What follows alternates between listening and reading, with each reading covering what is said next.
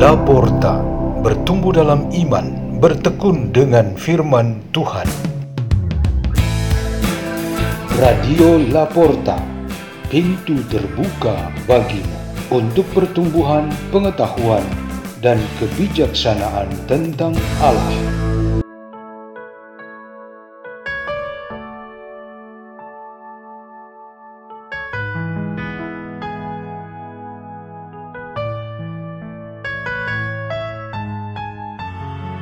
Bacaan dan Renungan Sabda Tuhan Hari Rabu Pekan Biasa ke-21 30 Agustus tahun 2023 Dibawakan oleh Victor Musranggu dan Edel Baben dari komunitas Pukat Labuan Bajo Keuskupan Ruteng Indonesia.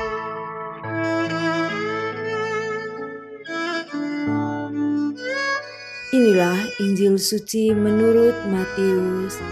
Dimuliakanlah Tuhan. Pada waktu itu, Yesus bersabda, "Celakalah kalian, hai ahli-ahli Taurat dan orang-orang Farisi, hai kalian orang-orang munafik, sebab kalian itu seperti kuburan yang dilabur putih." Sebelah luarnya memang tampak bersih, tetapi sebelah dalamnya penuh tulang belulang dan pelbagai jenis kotoran. Demikian pula kalian, dari sebelah luar nampaknya benar, tetapi sebelah dalam penuh kemunafikan dan kedurjanaan.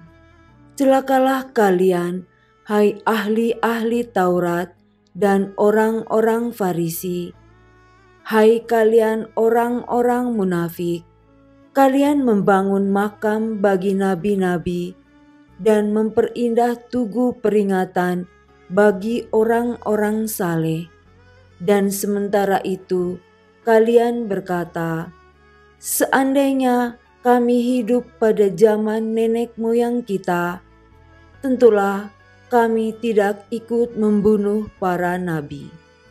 Tetapi dengan demikian, kalian bersaksi melawan dirimu sendiri bahwa kalian keturunan pembunuh nabi-nabi itu. Jadi, penuhilah takaran para leluhurmu.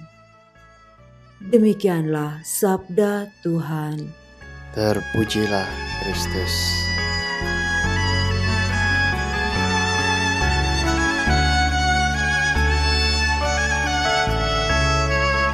Renungan pada hari ini bertema Janganlah jahat yang bermunafik. Yesus mengecam keras para pemimpin agama dan rabi atas penampilan luar mereka dan pemakaian topeng untuk menutup maksud dan pikiran hatinya. Analogi yang dipakai ialah kuburan yang di luarnya dilapisi keramik atau marmer indah, tetapi di dalamnya penuh bau dan sisa tulang belulang. Hal yang terakhir ini merupakan potret diri kaum Farisi dan ahli Taurat yang sangat dikecam oleh Yesus. Sebenarnya bukan menghukum mereka, tetapi mengingatkan mereka untuk membaharui hati mereka yang jahat menjadi hati yang diterangi oleh rahmat Allah. Mereka dipandang munafik dan penjahat karena hati mereka adalah untuk kesenangan diri sendiri, bukan untuk memuliakan Allah. Seorang yang berdosa atau dipandang jahat, proses datangnya dari dalam diri Dosa dan kejahatan berangkat dari kenajisan dan kotornya pikiran dan hati manusia, seperti sombong, tamak, malas, iri, benci, rakus, dan nafsu kedagingan. Semua ini menghasilkan kebiasaan dan pola hidup jahat dan membentuk cara berbicara, bertindak, menilai, dan memperlakukan orang lain. Inilah yang menjadi dasar pemahaman kita bahwa setiap perbuatan baik itu indah di mata Tuhan, sedangkan setiap tindakan jahat jelek di hadapan Tuhan. Benih kebiasaan jahat ini sangat melekat dalam diri manusia.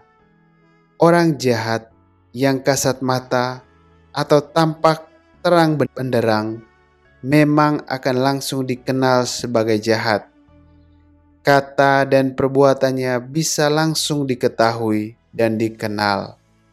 Lalu kita dapat mempersiapkan diri untuk menghadapi atau paling kurang waspada terhadap mereka. Pendekatan manusiawi dan penegakan hukum positif sering dipakai untuk menghadapinya. Masalah yang Yesus angkat justru kejahatan-kejahatan berbungkus kemunafikan. Mereka adalah orang jahat, diam-diam atau tenang-tenang atau aktif di belakang. Hati dan pikirannya sangat jahat terhadap orang lain dan sulit untuk dideteksi. Yang tampak di luar mereka ialah santun, religius, rapi, wibawa, dan teratur. Mereka bisa saja berjubah dan berdasi. Mereka bisa intelek dan moralis mereka bisa berduit dan punya pengaruh. Dan ketika saat yang tepat, mereka dapat meledakkan kejahatan sehingga akibat yang terjadi itu sangat fatal.